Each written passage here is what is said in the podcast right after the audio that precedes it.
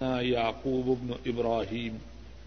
قال حدثنا إسماعيل بن علي قال حدثنا عبد العزيز بن صحيب عن أنس رضي الله تعالى عنه. أن رسول الله صلى الله عليه وسلم غدا خيبر فصلينا. غدا خيبر فصلينا عندها صلاة الغداة بغلس. فركب نبي الله صلى الله عليه وسلم وركب أبو طلحة وأنا رديف أبي طلحة رضي الله تعالى عنه فأجرى نبي الله صلى الله عليه وسلم في ذقاق خيبر وإن ركبتي لتمس فخذ نبي الله لتمس فخذ نبي الله صلى الله عليه وسلم. ثم حسر الإدار عن فخذه حتى إني أنظر إلى بياض فخذ نبي الله صلى الله عليه وسلم. فلما دخل القرية قال الله أكبر خربت خيبر إنا إذا نزلنا بصاحة قوم فساء صباح المنذرين. قالها ثلاثا. قال وخرج القوم إلى أعمالهم. فقالوا محمد صلى الله عليه وسلم. قال عبد العزيز وقال بعض أصحابنا والخميس يعني الجيش. قال فعصبناها عنوة. فجمع السبي. فجاء دحية رضي الله تعالى عنه. فقال، يا نبي الله صلى الله عليه وسلم، أعطني جارية من السبي قال، اذهب فخذ جارية. فأخذ صفية بنت حيي. فجاء رجل إلى النبي صلى الله عليه وسلم فقال يا نبي الله أعطيت دحية صفية بنت حيي سيدة قريدة والنذير لا تصله إلا لك قال، ادعوه بها. فجاء بها. فلما نظر إليها النبي صلى الله عليه وسلم، قال خذ جارية من السبي غيرها. قال، فأعتقها النبي صلى الله عليه وسلم وتزوجها. فقال له ثابت، يا أبا حمزة، ما أصدقها؟ قال، نفسها أعتقها وتزوجها، حتى إذا كان بالطريق. جحدتها له أم سليم فأهدتها له من الليل. فأصبح النبي صلى الله عليه وسلم عروسا. فقال من كان عنده شيء فليجئ به. وبسط نتعا. فجعل الرجل يجيء بالتمر. وجعل الرجل يجيء بالسمن قال، وأحسبه كالذكر السويك. قال، فحاسوا حيسا فكهنت وليمة رسول الله صلى الله عليه وسلم. امام بخاری رحمہ اللہ بیان فرماتے ہیں، ہم سے یہ حدیث یعقوب بن ابراہیم نے بیان کی اور یعقوب فرماتے ہیں ہم سے یہ حدیث اسماعیل بن علیہ نے بیان کی۔ اور اسماعیل فرماتے ہیں، ہم سے یہ حدیث عبد العزیز بن سہیب نے بیان کی اور عبد العزیز انس رضی اللہ تعالی ان سے روایت کرتے ہیں۔ بے شک رسول اللہ صلی اللہ علیہ وسلم نے خیبر پر چڑھائی کی۔ ہم نے خیبر کے قریب اندھیرے میں فجر کی نماز ادا کی۔ اللہ کے نبی صلی اللہ علیہ وسلم سوار ہوئے اور ابو طلحہ وہ سوار ہوئے اور میں ابو طلحہ کی سواری پر ان کے پیچھے سوار تھا۔ خیبر کی گلی میں اللہ کے نبی صلی اللہ علیہ وسلم نے اپنی سواری کو دوڑایا اور میرے دونوں گٹنے اللہ کے نبی صلی اللہ علیہ وسلم کی ران کو چھو رہے تھے۔ پھر آپ نے اپنی چدر کو اپنے رانوں سے ہٹایا یہاں تک کہ میں نے اللہ کے نبی صلی اللہ علیہ وسلم کی ران کی سفیدی کو دیکھا۔ بس جب آپ بستی میں داخل ہوئے، آپ نے فرمایا، اللہ اکبر، اللہ سب سے بڑے ہیں۔ خاربت خیبر خیبر برباد ہو گیا۔ انا ادا ندلنا بساحت قومن فسا صباح المندرین ہم جب کسی قوم کی جگہ میں اتر آئیں، تو جن کو ڈرایا گیا، ان کی صبح انتہائی بری ہے۔ آپ نے یہی کلمات تین مرتبہ ارشاد فرمائے۔ حضرت انس فرماتے ہیں اور خیبر کے لوگ اپنے کاموں کی طرف نکلے۔ انہوں نے کہا، محمد صلی اللہ علیہ وسلم، کہ وہ آ چکے ہیں۔ اور عبد العزیز فرماتے ہیں، اور ہمارے باس اصحاب نے فرمایا کہ انہوں نے یہ بھی کہا کہ جیش کے لشکر ہے حضرت انس فرماتے ہیں، ہم نے خیبر کو بزور قوت اللہ کے فضل و کرم سے فتح کیا۔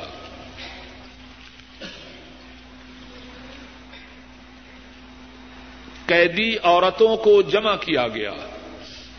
دہیا آئے اور عرض کرنے لگے، اے اللہ کے نبی، قیدی عورتوں میں سے مجھے ایک لانڈی عطا فرمائیے۔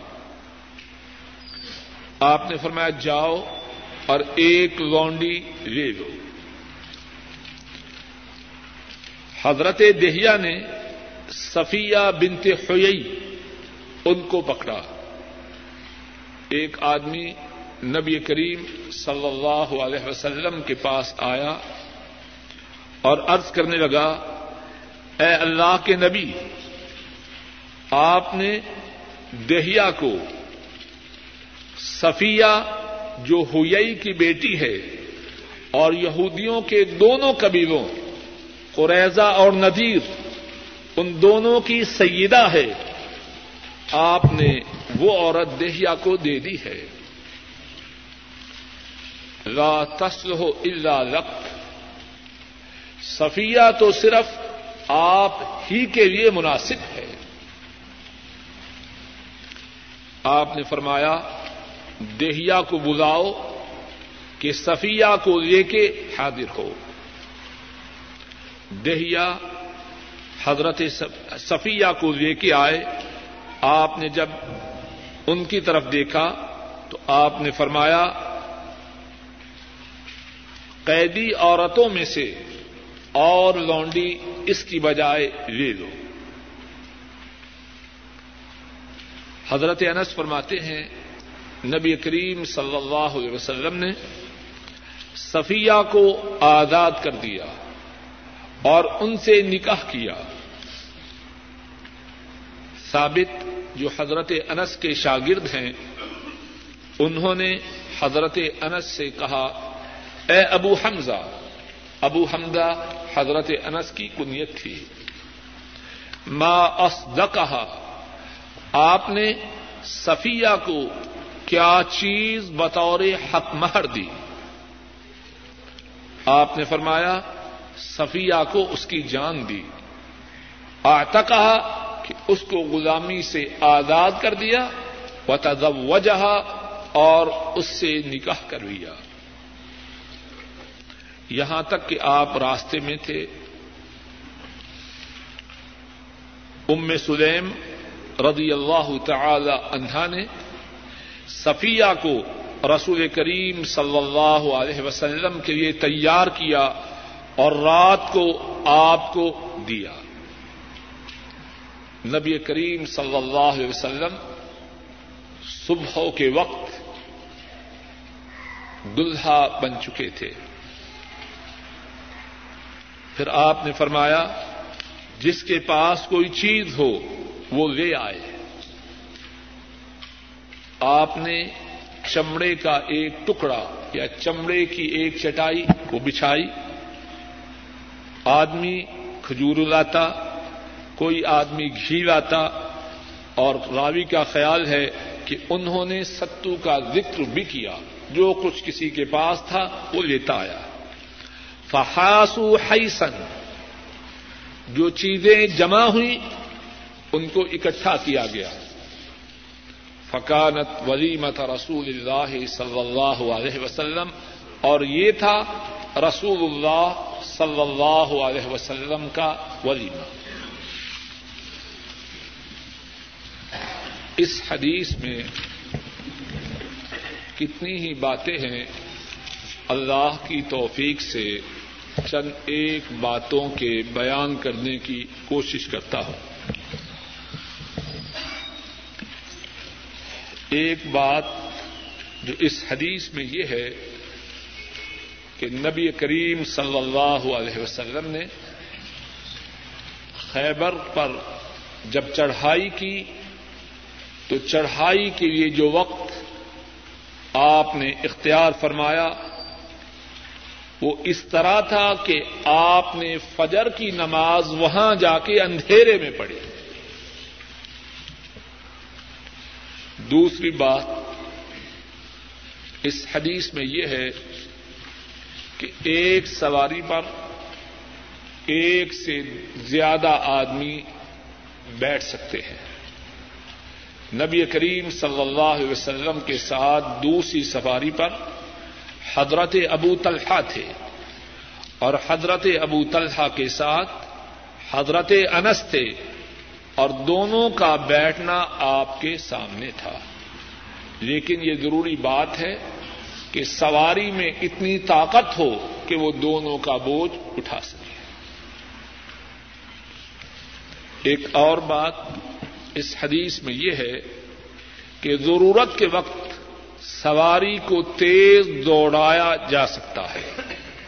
نبی کریم صلی اللہ علیہ وسلم اب حملہ کے لیے جا رہے ہیں۔ فجرا نبی اللہ صلی اللہ علیہ وسلم فی ذقا کے خیبر خیبر کی گلی میں رسول کریم صلی اللہ علیہ وسلم اپنی سواری کو دوڑا رہے ہیں۔ ایک اور بات جو اس حدیث میں ہے اور جس بات کے لیے امام بخاری راہ اللہ نے اس حدیث کو اس باب میں ذکر کیا ہے، وہ باب، بات یہ ہے کہ نبی کریم صلی اللہ علیہ وسلم جب اپنی سواری کو دوڑاتے ہوئے یہودیوں پر حملہ کے لیے تشریف لے جا رہے تھے، تو آپ نے اپنی چدر کو اس حالت میں اپنی ران سے ہٹایا۔ پہلے یہ بات گزشتہ درس میں گزر چکی ہے کہ اس بارے میں علماء کی دو رائے ہیں۔ ایک رائے یہ ہے کہ جو ران ہے وہ پردہ ہے۔ اس کو چھپانا ضروری ہے۔ دوسری رائے یہ ہے کہ ران پردہ میں شامل نہیں۔ اگر کوئی شخص ران کو نہ ڈانپے تو اس پہ گنا نہیں۔ امام بخاری رحمہ اللہ نے یہ بات پہلے بیان فرمائی کہ جن احادیث میں یا جس حدیث میں آپ کے ران کو ننگا کرنے کا ذکر ہے، اس کی صنعت درست ہے۔ لیکن جس حدیث میں یہ ہے کہ ران پڑتا ہے، اگرچہ وہ اس کے مقابلہ میں، اس کے مقابلہ کی نہیں۔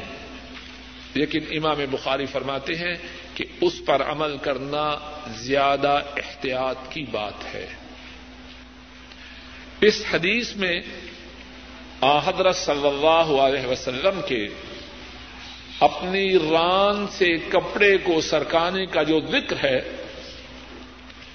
ظاہر بات ہے، یہ بات ہے دشمن پہ چڑھائی کے وقت کی۔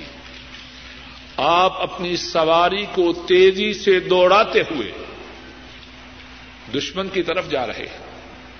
واللہ عالم بالصواب، شاید صحیح بات وہی ہے جو امام بخاری رحمہ اللہ نے پہلے بیان فرمائی ہے کہ احتیاط کا تقاضا یہی ہے کہ آدمی اپنی رانوں کو چھپائے رکھے، اپنی رانوں کو پردہ ہی میں رکھے۔ اللہ عالم بالصواب۔ ایک اور بات اس حدیث میں یہ ہے کہ جب حملہ کا وقت ہو، مسلمان حملہ کے لیے جا رہے ہوں تو مصنون طریقہ یہ ہے کہ اللہ کا ذکر کرتے ہوئے جائے۔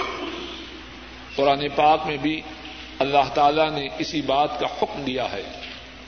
اے اہل ایمان، جب تمہاری دشمن سے مڈبیر ہو،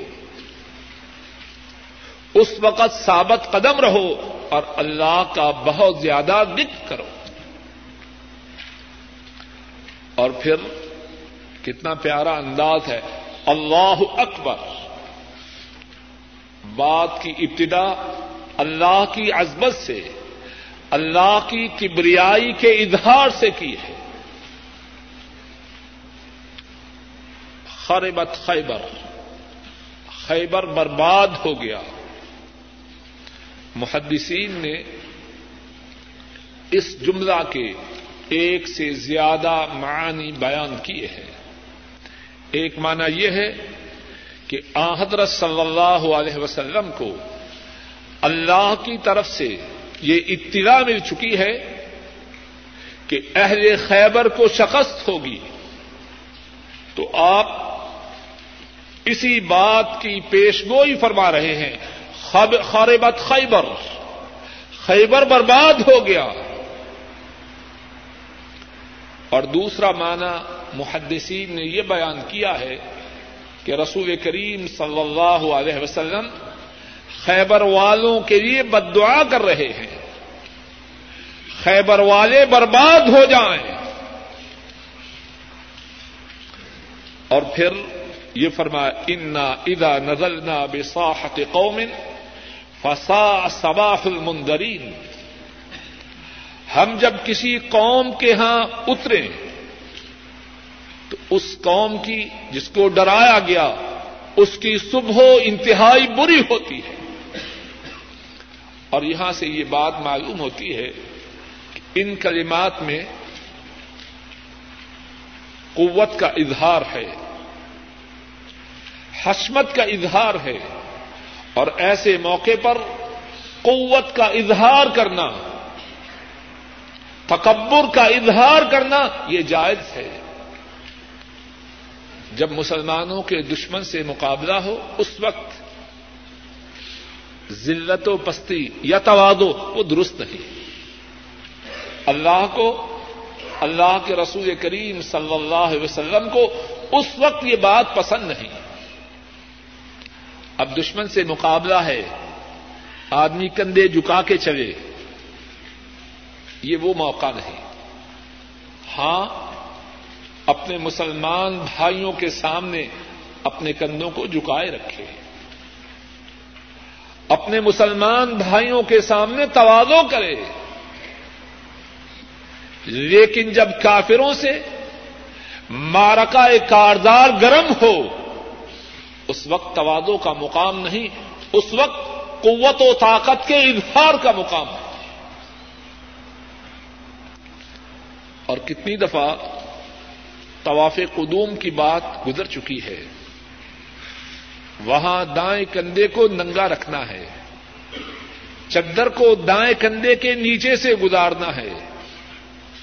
اور پہلے تین چکر پہلوانوں کی طرح کندھوں کو ہلا ہلا کے اور چھوٹے چھوٹے قدم اٹھا کے لگانے ہیں۔ کیوں؟ اس وقت جبکہ رسول کریم صلی اللہ علیہ وسلم ہجرت کے ساتویں سال عمرہ کے لیے اپنے ساتھیوں کے ہاں تشریف لائے تو مکہ کے کافر کہنے لگے، مدینہ کے بخاروں نے مسلمانوں کو کمزور کر دیا ہے۔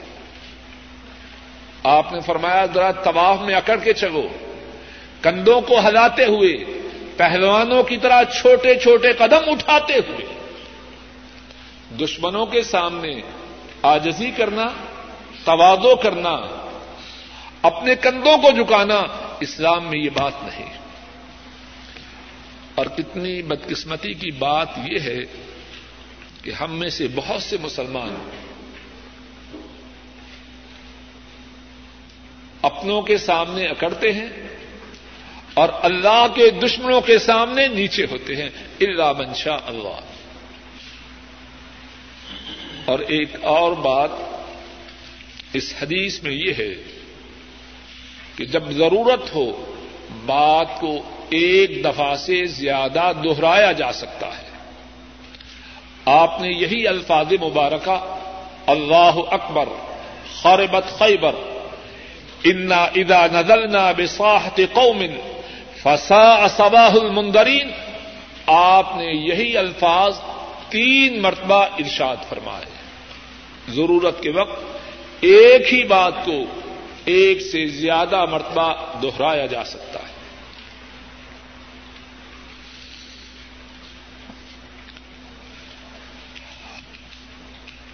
اس حدیث سے ایک اور بات یہ معلوم ہوتی ہے کہ خیبر مسلمانوں کا قبضہ اس پر بدور طاقت ہوا۔ حضرت انس فرماتے ہیں فاسب ان وطن۔ ہم نے خیبر کو فتح کیا اللہ کے فضل و کرم سے بدور طاقت۔ ایک اور بات اس حدیث میں یہ ہے کہ جب مسلمانوں کی، مسلمانوں کے امیر کی قیادت میں اسلام کی سربلندی کی خاطر اور فتنا کی سرکوبی کے لیے جنگ ہو تو دشمن کی جو عورتیں بچے یا مرد مسلمانوں کے ہاتھ آئیں، مسلمانوں کو اختیار ہے کہ انہیں قیدی بنائیں یا ان کے متعلق جو معاملہ مناسب سمجھے وہ اختیار کریں۔ حضرت دہیا آئے اور آپ سے ایک لونڈی کا سوال کیا۔ آپ نے فرمایا، لے لو۔ انہوں نے صفیہ، جو ان کے سردار ہوئی ان کی بیٹی تھی، اور ان کے ایک اور سردار کنانا بن ابل حقیق ان کی بیوی تھی، اس کو جا کے لیا۔ ایک شخص نبی کریم صلی اللہ علیہ وسلم کے پاس حاضر ہوا عرض کی، یہ جو صفیہ ہیں، وہ یہودیوں کی سب سے بڑی معزز و محترم عورت ہے۔ سیدہ تو قریدا و نذیر۔ وہ بنو قریدا اور بنو نذیر میں سب سے زیادہ معزز و محترم عورت ہے۔ اور یہ آپ ہی کے لیے مناسب ہیں کہ وہ آپ کے پاس آئیں۔ نبی کریم صلی اللہ علیہ وسلم نے حضرت دہیا ان کو بلایا کہ صفیہ کو لے کے آ جاؤ۔ آپ صلی اللہ علیہ وسلم نے ان سے صفیہ کو واپس لیا اور اس کے بدلہ میں ان کو اور لونڈی، بلکہ سات لونڈیاں عطا فرمائیں۔ بات کے مکمل کرنے سے پہلے حضرت صفیہ ان کے متعلق تھوڑی سی بات کر لیں۔ اسی حدیث میں آ رہا ہے، نبی کریم صلی اللہ علیہ وسلم نے ان کو آزاد فرمایا۔ اور بعض روایات میں ہے، آزاد فرمانے کے بعد ان سے پوچھا، واپس جانا چاہتی ہو یا میرے نکاح میں آنا چاہتی ہے؟ انہوں نے ارض کی، آپ کے نکاح میں آنا چاہتے ہیں۔ آپ کے نکاح میں آئیں، مسلمانوں کی اہل ایمان کی ماں بنی اور آ حضرت صلی اللہ علیہ وسلم کی زوجیت۔ اسلام کے بعد، آپ کی زوجیت میں آنے کے بعد انتہائی بلند مقام پایا۔ اور رسول کریم صلی اللہ علیہ وسلم ان کا خاص خیال رکھتے امام احمد اور امام ترمدی رحم اللہ بیان فرماتے ہیں، ایک دن رسول کریم صلی اللہ علیہ وسلم گھر تشریف لائے۔ حضرت صفیہ رو رہی تھی۔ آپ نے فرمایا، کیوں روتی ہو؟ عرض کرنے لگی کہ حفصہ، آپ کی ایک دوسری بیوی۔ عمر بن خطاب رضی اللہ تعالی ان ان کی بیٹی۔ اور ان کی طبیعت اچھی خاصی تیز اور سخت تھی۔ رضی اللہ تعالی عنہا حضرت صفیہ عرض کرنے لگی کہ مجھے حفصہ نے کہا ہے کہ میں یہودیہ ہوں۔ اب مسلمان ہو چکی ہیں۔ یہودیت کی طرف نسبت یہ کب گوارا ہو سکتی حفصہ نے مجھے کہا ہے کہ تو یہودیہ ہے یا تو یہودی کی بیٹی ہے۔ مقصود کیا بات کا کہ یہودیت کا تانا دیا ہے۔ آپ صلی اللہ علیہ وسلم نے فرمایا، تو نے اس کو یہ کیوں نہ کہا کہ میرا باپ نبی تھا، میرا چچا نبی تھا اور میں نبی کی بیوی ہوں، تو کس بنا پر مجھ پہ فخر کر رہی ہے؟ میرا باپ نبی تھا، اس سے کیا مراد؟ حضرت صفیہ، حضرت ہارون علیہ السلام ان کی نسل میں سے تھی حضرت موسا علیہ السلام کے بھائی، حضرت ہارون ان کی نسل میں سے حضرت صفیہ تھی۔ اور چچا حضرت موسا اور نبی کی بیوی امام الانبیاء۔ سید الاولین والآخرین۔ حضرت محمد صلی اللہ علیہ وسلم، ان کی زوجیت میں آنے کا اللہ نے شرف بھی عطا فرمایا۔ اور پھر آپ نے حضرت حفصہ سے فرمایا، اتق اللہ اتق اللہ یا حفصہ۔ اے حفصہ، اللہ سے ڈر جاؤ۔ اتق اللہ یا حفصہ۔ اے حفصہ، اللہ سے ڈر جاؤ۔ صفیہ کو یہودیت کا تانا نہ دو۔ ایک موقع پر سوکنوں میں آپس میں کچھ نہ کچھ تو بات ہوتی۔ اگرچہ نبی محترم صلی اللہ علیہ وسلم کی ازواج متحرات تمام امت کی عورتوں سے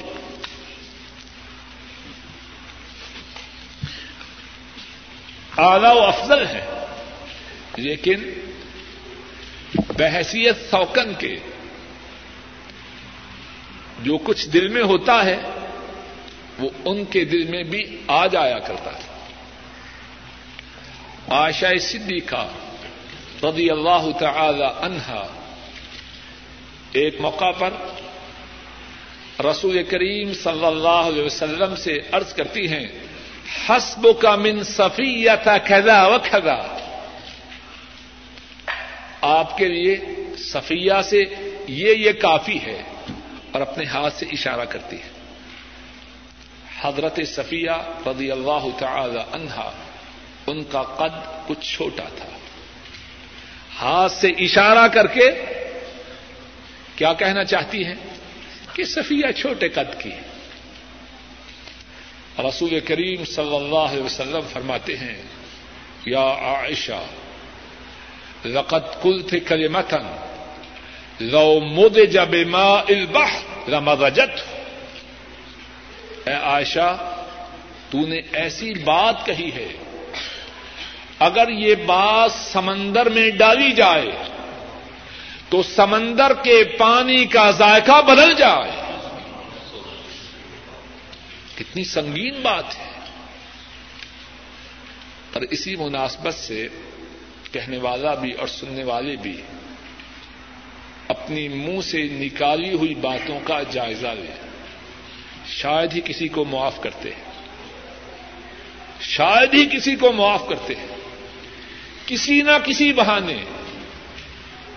کسی کی بات پر، کسی کے لباس پر، کسی کے کام پہ تنقید کر کے اپنا بیڑا غرق کرنے کی پوری کوشش کرتے ہیں۔ اللہ رحم ربنا۔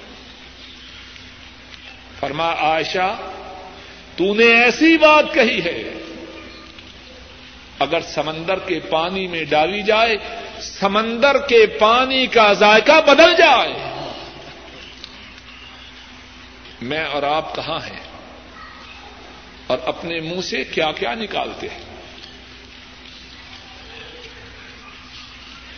اور یہی حضرت صفیہ رضی اللہ تعالی عنہا۔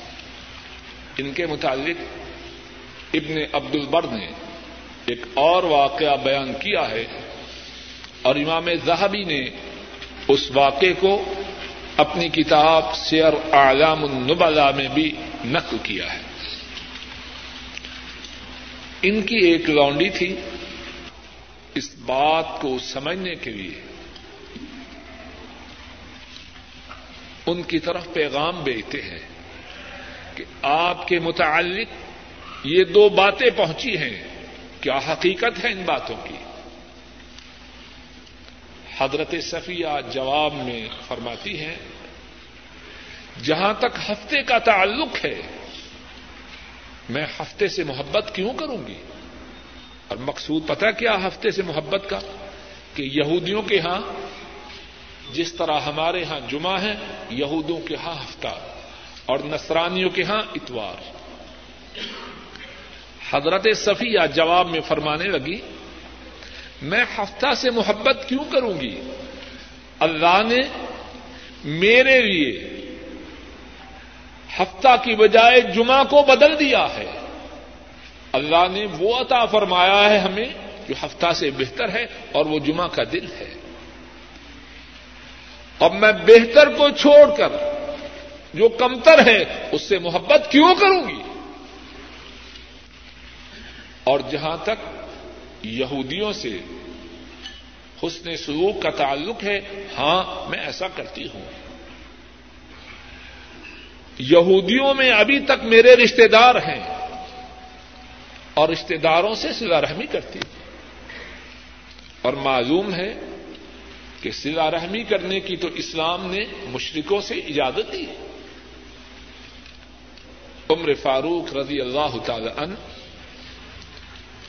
ان تک دونوں جوابات پہنچتے ہیں، مطمئن ہو جاتے ہیں۔ حضرت صفیہ رضی اللہ تعالی عنہا ان کو اس بات کی اطلاع بھی ہوتی ہے کہ میری شکایت کرنے والی میری ہی لونڈی تھی۔ اب اس لونڈی سے دریافت فرماتی ہیں تو نے میری شکایت کیوں کی؟ تو نے مجھ پہ جو پہلا بہتان باندھا کہ میں ہفتہ سے محبت کرتی ہوں، تجھے اس بہتان باندھنے پر کس چیز نے مجبور کیا؟ کس نے ابارا؟ وہ لونڈی کہنے لگی کہ مجھے شیطان نے ابارا۔ اب جواب میں کیا فرماتی ہے؟ اللہ اکبر۔ فرمانے لگی فنت ہر جاؤ میں نے تمہیں آزاد کر دیا اس نے زیادتی کی، بہتان باندھا، غلط شکایت کی۔ حضرت صفیہ رضی اللہ تعالی عنہا جواب میں کیا کر رہی ہیں؟ جاؤ میں نے تمہیں آزاد کیا۔ ادفع بلتی ہی یا احسن۔ برائی کو نیکی سے دور کر۔ یہی صفیہ حضرت صلی اللہ علیہ وسلم کے نکاح میں آتی ہے۔ اور اس حدیث میں ایک اور بات یہ بھی ہے کہ شادی کی مناسبت سے ولیمہ کرنا سنت سے ثابت ہے۔ نبی کریم صلی اللہ علیہ وسلم کی شادی ہوئی۔ آپ نے ولیمہ کیا۔ اور ایک اور بات بھی ثابت ہوتی ہے۔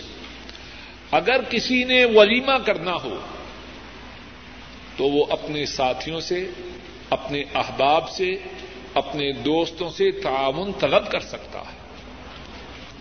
آپ فرما رہے ہیں منکان اندہ شعی ان فل ججے پہ جس کے پاس کچھ ہو، وہ اس کو لے آئے۔ اور چمڑے کی چٹائی بچائی گئی جس کے پاس جو کچھ تھا لے کے آیا۔ کوئی کھجور لا رہا ہے، کوئی گھی لا رہا ہے۔ اور بعض راویوں نے بیان کیا کوئی ستو لا رہا ہے۔ تو اس سے یہ بات اصل میں اسلام میں سارے کے سارے مسلمان ایک کنبا کی مانند ہیں۔ ایک دوسرے کی ٹانگیں کھینچنے والے نہیں۔ ایک دوسرے سے تعاون اور مدد کرنے والے۔ ہیں اب ولیمہ کرنا ہے، پاس موجود نہیں، تو اپنے مسلمان بھائیوں سے، اپنے دوست احباب سے اس سلسلہ میں تعاون لیا جا سکتا ہے۔ اور ایک اور بات ہے کہ تعاون کرتے ہوئے آدمی تعاون سے اس لیے نہ جھجکے کہ اس کے پاس جو کچھ ہے وہ معمولی ہے۔ جو میسر ہو، اس سے تعاون کرے۔ اللہ کے ہاں تعاون کی جو قدر و قیمت ہے، وہ گنتی سے نہیں، اس کیفیت سے ہے، دل کے اس ارادہ و عزم سے ہے، جس سے تعاون کیا جائے۔ کتنے ہیں؟ چند روپے دینے والے۔ ان سے زیادہ ثواب پاتے ہیں جو ہزاروں خرچ کرتے ہیں، بلکہ جو لاکھوں خرچ کرتے ہیں۔ اگر کوئی محدود وسائل والا ہے، اخلاص سے اللہ کی رضا کے لیے ایک روپیہ خرچ کرے، وہ اس سے بدر جہاں بہتر ہے، جو دس لاکھ ریاکاری اور شہرت کے لیے خرچ کرے۔ اللہ کے ہاں جو زیادہ اہم بات ہے، وہ دل کا جذبہ ہے۔ دل کی صفائی اور تہارت ہے۔ اس حدیث سے ایک اور بات یہ معلوم ہوتی ہے تعاون کرتے ہوئے۔ اگر چیز تھوڑی ہو تو آدمی ہچکچائے نہیں۔ جو موجود ہے اس سے، اخلاص سے۔ اللہ کو راضی کرنے کے لیے جتنا تعاون کر سکے کرے۔ اور ایک اور بات یہ ہے، اس حدیث پاک میں کہ وہ عظیم انسان جس جن ایسا اللہ کی ساری مخلوق میں کوئی نہیں، نہ ان سے پہلے، نہ ان کے زمانے میں، اور نہ قیامت تک۔ ان کی شادی ہوئی اور شادی بھی کس سے ہوئی؟ اس عورت سے۔ جو یہودیوں کے دو بڑے قبیلوں، بنو قریضہ اور بنو نذیر، ان میں سے سب سے زیادہ بلند رتبہ والی تھی۔ اس شادی پر جو ولیمہ کیا گیا، اس کی کیفیت کیا تھی؟ بہت سے لوگ آدھی بات یاد رکھتے ہیں اور آدھی بھول جاتے ہیں۔ ولیمہ کی بات ہو تو فوراً کہتے ہیں جی سنت ہے۔ بالکل سنت ہے۔ لیکن اس کے ساتھ اس سادگی کو بھی یاد رکھ۔ جو سادگی رسول اللہ صلی اللہ علیہ وسلم کے ولیمہ میں تھی۔ آج کون ہے جو اس طرح کا ولیمہ کرتا ہے؟ اللہ منشا اللہ۔ اور جو سادگی کی راہ کو اپنانا چاہے، لوگ اس پر تنقید کے نشتر چلاتے ہیں۔ دیکھو کمینہ۔ زندگی میں کبھی کبھی موقع آتا ہے، تب بھی بخل کرتا ہے۔ اور کتنے گھروں میں نوجوان بیٹیوں کے بیٹھنے کا سبب یہ ہے کہ رسوم و رواج کی وجہ سے شادی کے اخراجات اتنے بڑھا دیے گئے ہیں کہ غریب آدمی کے بس کے بات نہیں کہ بس کی بات نہیں رہی۔ ولیمہ سنت ہے، لیکن ولیمہ بربادی کے لیے نہ ہو، آبادی کے لیے۔ ولیمہ کا دائرہ اتنا بڑا نہ بنا دیا جائے کہ آدمی شادی اس لیے نہ کرے کہ میرے پاس ولیمہ کے اخراجات نہیں۔ حضرت صلی اللہ علیہ وسلم کا ولیمہ ہو رہا ہے۔ اس میں کیا کیا ہے؟ کھجورے ہیں، گھی ہے اور ستو۔ ہے اور راوی نے کتنے پیارے انداز سے بیان فہاسو حیسن ان چیزوں کو جمع کیا گیا۔ اور یہی اللہ کے رسول کا ولیمہ تھا۔ پڑھیے ڈاکٹر صاحب۔ المرأة في السياق۔ وقال اکرما لو وارت جسدها في صوب لاجزت باب ہے کہ عورت کتنے کپڑوں میں نماز پڑھے۔ حضرت اکرما فرماتے ہیں، اگر عورت ایک ہی کپڑا میں اپنے سارے جسم کو چھپا لے، تو میں اس کی نماز کو جائز قرار دوں گا۔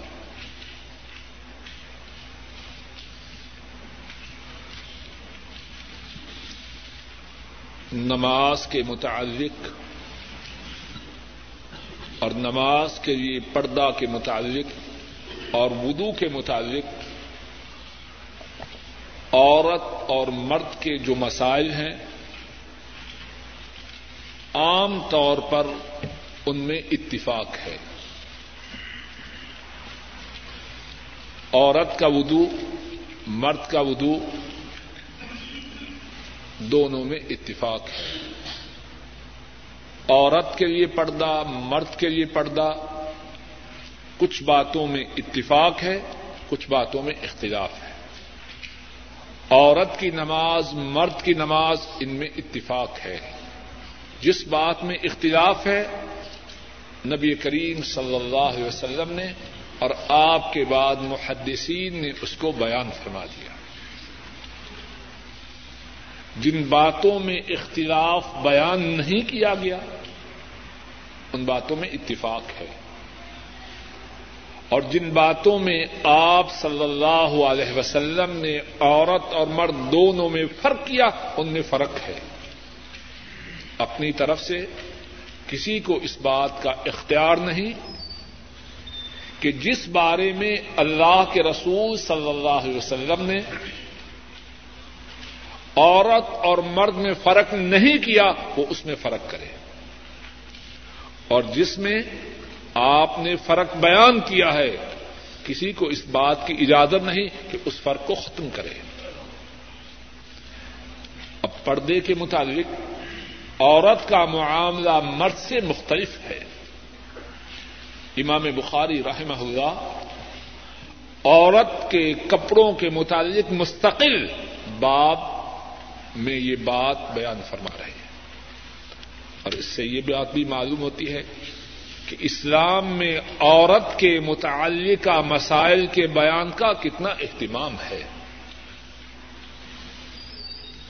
تو امام بخاری فرماتے ہیں کہ عورت کتنے کپڑوں میں نماز پڑھے اور اس کے بعد حضرت اکرما رحمہ اللہ، جو حضرت عبد اللہ ابن عباس رضی اللہ تعالی عنہما کے شاگرد ہیں، ان کا یہ فتویٰ نقل کرتے ہیں کہ عورت کے لیے جو بات ضروری ہے وہ یہ ہے کہ اس کا سارا جسم چھپا ہوا ہو۔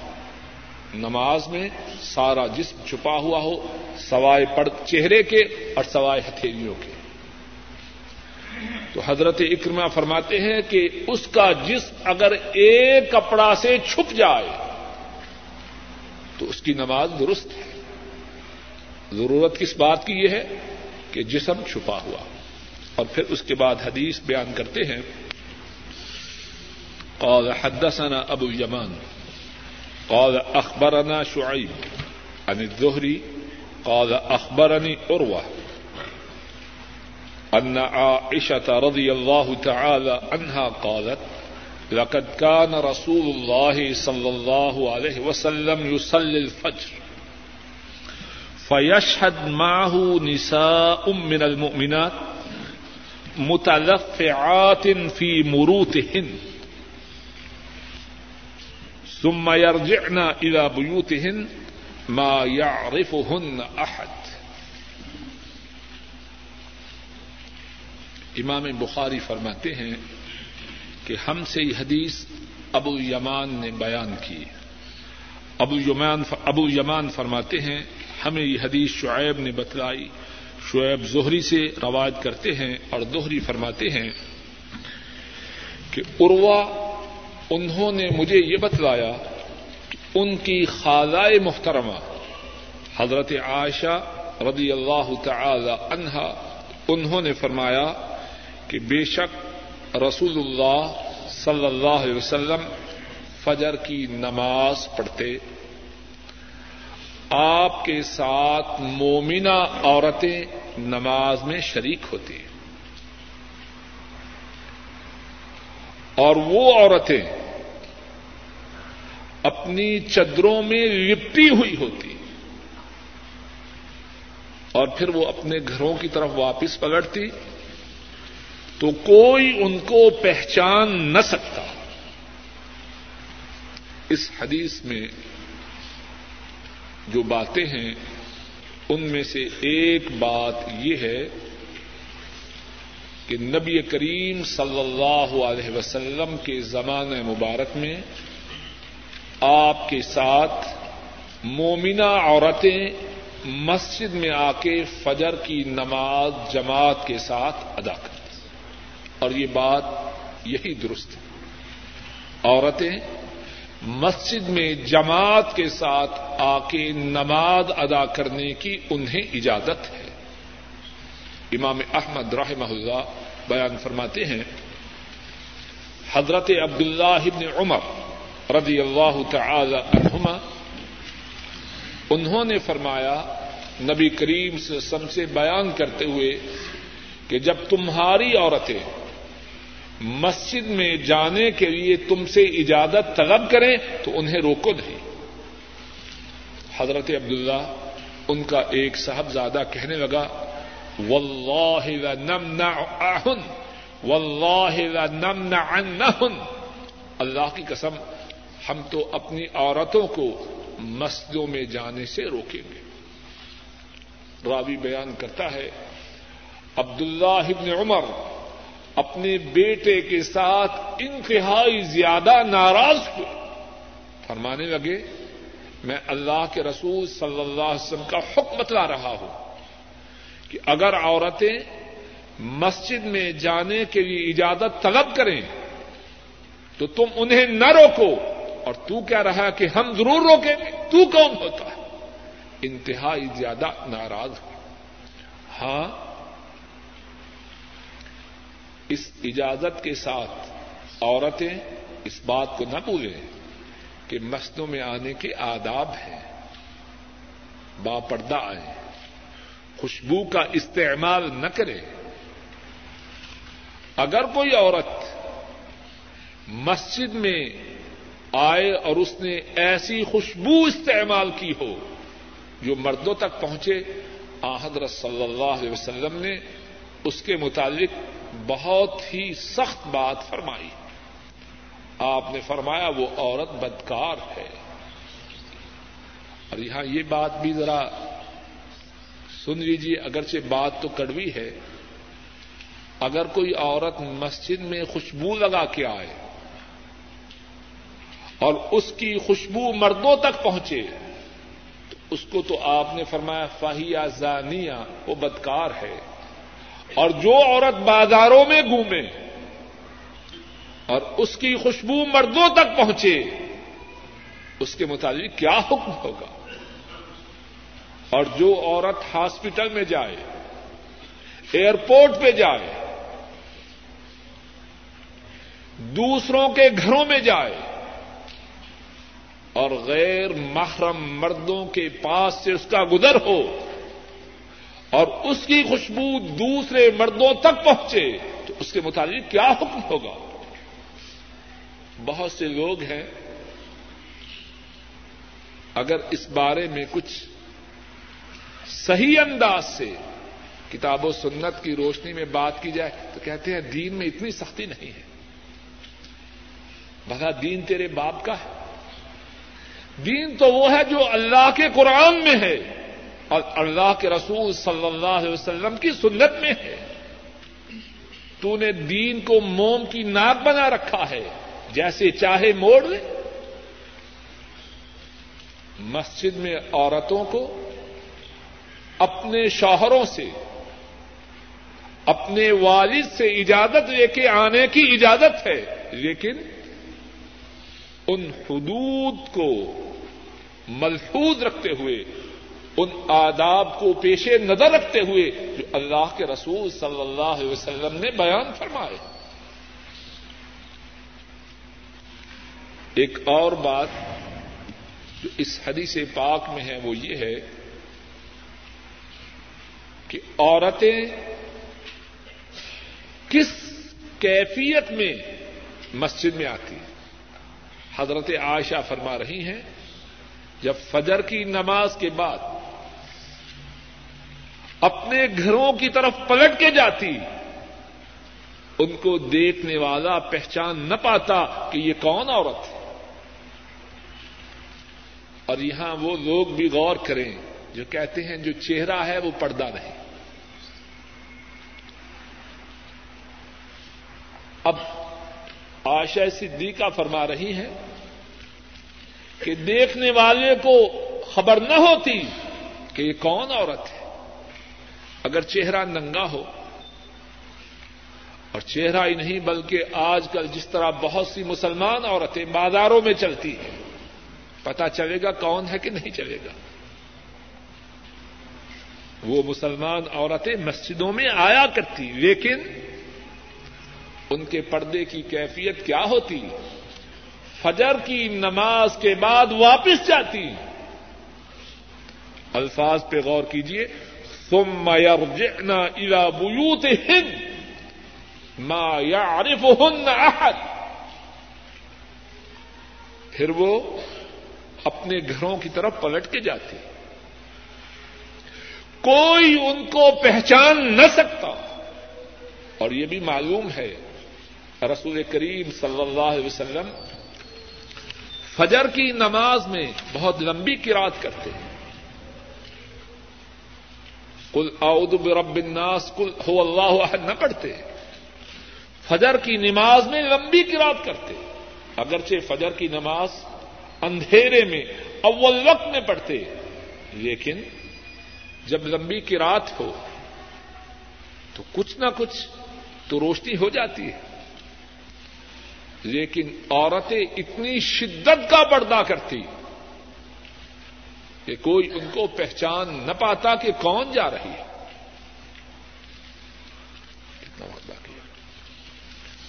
اللہ مالک الملک کہ ایک شادی شدہ شخص پانچ سال سے اپنے گھر نہیں گیا اور نہ ہی گھر جانے کا اس کا پروگرام ہے۔ اس کی بیوی کو کیا کرنا چاہیے؟ جواب یہ ہے کہ ایسا کرنے والا شخص بہت بڑے ظلم کا ارتکاب کر رہا ہے۔ جس طرح عورت عورت کے ذمہ مرد کے حقوق ہیں، اسی طرح مرد کے ذمہ عورت کے حقوق ہیں۔ خدا نہ کرے، اگر وہاں کوئی خرابی پیدا ہو، وہ عورت تو گناگار ہے، لیکن شاید یہ مرد بھی گنا سے نہ بچ سکے۔ جب اس عورت کو اس نے اپنے نکاح میں رکھا ہے، تو نکاح کے جو تقاضے ہیں، ان کو پورا کرے۔ اور نکاح کے تقاضوں میں سے ایک بنیادی تقاضا خامن اور بیوی دونوں کی ایک دوسرے کی طرف جو ضرورت ہے اور حاجت ہے، اس کا پورا کرنا ہے۔ اور پھر نان و نفقہ ہے۔ ایسے شخص کو چاہیے کہ اپنے مرنے سے پہلے پہلے اپنا حساب صاف کرے۔ عمر فاروق رضی اللہ تعالی ان ایک دن اپنے دور خلافت میں وہ رات کو گلیوں میں گشت کر رہے تھے۔ ایک عورت کچھ اشعار پڑھ رہی تھی، جس کا مقصد یہ تھا کہ اگر حیا نہ ہو، اللہ کا ڈر نہ ہو، تو میں خرابی کا ارتکاب کروں۔ بات کا خلاصہ یہ تھا۔ لیکن اللہ کا ڈر اور شرم و حیا اس بارے میں مانے ہے۔ عمر فاروق رضی اللہ تعالیٰ بڑے پریشان ہوئے۔ اور اس عورت کا خامن جہاد کی غرض سے گھر سے دور تھا۔ اپنی بیٹی جن کا ابھی درس میں ذکر آیا ہے، حضرت حفصہ رضی اللہ تعالی عنہا ان سے سوال کیا عورت، کتنی دیر تک خامن کے بغیر خامن سے دور دن بسر کر سکتی ہے۔ انہوں نے بتلایا چار ماہ تک۔ عمر فاروق رضی اللہ تعالی عنہ، انہوں نے یہ قانون بنایا، کوئی جہاد کرنے والا چار ماہ سے زیادہ اپنے گھر سے دور نہ رہے۔ چار ماہ سے زیادہ تو گھر سے جہاد کے لیے بھی دور رہنے کی اجازت نہیں اور یہ صاحب جو پانچ سال سے باہر ہے ہاں البتہ ایک بات یہ ہے، اگر بیوی کچھ عرصہ کے لیے خامن کے گھر سے دور رہنے کی اجازت دے، اور شاید کچھ ساتھی بیوی کی اجازت دینے کے لفظ پر حیران ہو، حیرانگی کی کوئی بات نہیں۔ مردوں کے بھی حقوق ہیں، عورتوں کے بھی حقوق ہیں۔ یہ اس کا حق ہے۔ اور مرد اس کی اجازت کے بغیر اس کی حق تلفی نہیں کر سکتا۔ تو اگر بیوی متفق ہو، اجازت دے کہ خاون چار ماہ سے زیادہ، ایک سال، دو سال، پانچ سال، جتنا عرصے کی بھی وہ اجازت دے اور مرد کو بھی اس بات کا یقین ہو کہ میری غیر حاضری خرابی و بربادی کا سبب نہ بنے گی، تو پھر چار ماہ سے زیادہ عرصہ بھی رہ سکتا ہے۔ لیکن اگر اجازت نہ ہو یا اجازت تو ہو، لیکن خرابی و بربادی کا اندیشہ ہو، تو پھر اس روزگار کی کیا قدر و قیمت ہے؟ کہ جس کی وجہ سے آدمی کا گھر ہی پاک اور صاف نہ رہ جائے۔ اور وہ عورت جس کا خامن اس کی مرضی کے بغیر چار ماہ سے زیادہ عرصہ گھر سے باہر رہے، اگر اسلامی عدالت ہو، وہاں جا کے وہ مطالبہ کر سکتی ہے کہ میرے خامند کو مجبور کیا جائے کہ وہ واپس آئے۔ اور اگر وہ واپس نہیں آنا چاہتا، تو میری اس سے جان چھڑائی جائے۔ لیکن یہ معاملہ اسلامی عدالت میں اور اسی جگہ ہو سکتا ہے جہاں کتاب و سنت کی حکمرانی ہو۔ سنا ہے کہ جانور کو ذبح کرتے وقت باودو ہونا چاہیے، جواب یہ ہے، میرے علم میں ایسی کوئی بات نہیں۔ باودو ویسے مسلمان اگر ہر وقت باودو رہے تو اس میں خیر ہے۔ اور نبی کریم صلی اللہ علیہ وسلم نے فرمایا ہے، جس طرح کے امام مالک راہ اللہ نے روایت کی ہے، حضرت صوبان رضی اللہ تعالیٰ نراوی ہیں کہ مومن کی علامات میں سے ایک علامت یہ ہے کہ وہ وضو کی حفاظت کرتا ہے۔ لا يحافظ على الوضوء الا مؤمن لیکن جانور کے ذبح کرنے کے لیے باوضو ہونا کوئی ضروری نہیں۔ میرے محدود اور ناقص علم کے مطابق۔ کیا قربانی کا جانور ذبح کرنے کی دعائیں ہیں؟ جواب ہے کہ ہیں۔ انی وجہ تو وجہ فتح قربانی کے جانور کو ذبح کرنے کی خاص دعا موجود ہے۔ تیسرا سوال یہ ہے کہ مکہ مکرمہ میں اور مدینہ طیبہ میں جب نماز جنازہ ہوتی ہے، تو اس وقت ہم کون سی دعائیں پڑھیں؟ مرد کے لیے پڑھیں یا عورت کے لیے؟ جواب یہ ہے کہ وہاں نماز جنازہ سے پہلے یہ اعلان کرتے ہیں کہ یہ نماز جنازہ عورت کی ہے یا مرد کی؟ اور اگر کسی کو سمجھ میں نہ آ سکے، اللہ کا نام لے کے پڑھے اور یہ نیت کرے کہ یہ دعائیں اس میت کے لیے اور میت مذکر ہے یا مونس اللہ معاف کرنے والے اور قبول کرنے والے لیکن یہ بھی ہے کہ نماز جنازہ کھڑے ہونے سے پہلے جب وہ آواز دیتے ہیں السلاۃ علی المرا السلاۃ علی الرجل السلاۃ علی السبی بچے کی نماز جنازہ ہے، مرد کی نماز جنازہ ہے، عورت کی نماز جنازہ، اگر سمجھ نہ آئے تو کھڑے ابتدا کرنے سے پہلے ساتھی سے فوراً پوچھ لے کس کی نماز جنازہ ہے۔ اور اگر نہ پوچھ سکے یا جو ساتھی ہے وہ بھی اسی طرح کا ہے، تو اللہ کا نام لے کے شروع کرے اللہ دلوں کی حالت کو جاننے والے ہیں اور قبول فرمانے والے ہیں۔ ایک سوال یہ ہے کہ جمعہ کا دن، جمعہ کے دن روزہ رکھنا اس کا کیا حکم ہے؟ جواب یہ ہے، خصوصاً جمعہ کے دن روزہ رکھنا آ حضرت صلی اللہ علیہ وسلم نے اس سے منع فرمایا ہے۔ اگر جمعہ کا روزہ رکھنا ہو تو اس سے پہلے یا جمعرات کا روزہ رکھے یا ہفتہ کا۔ صرف خاص جمعہ کے دن اس کا روزہ نہ رکھے۔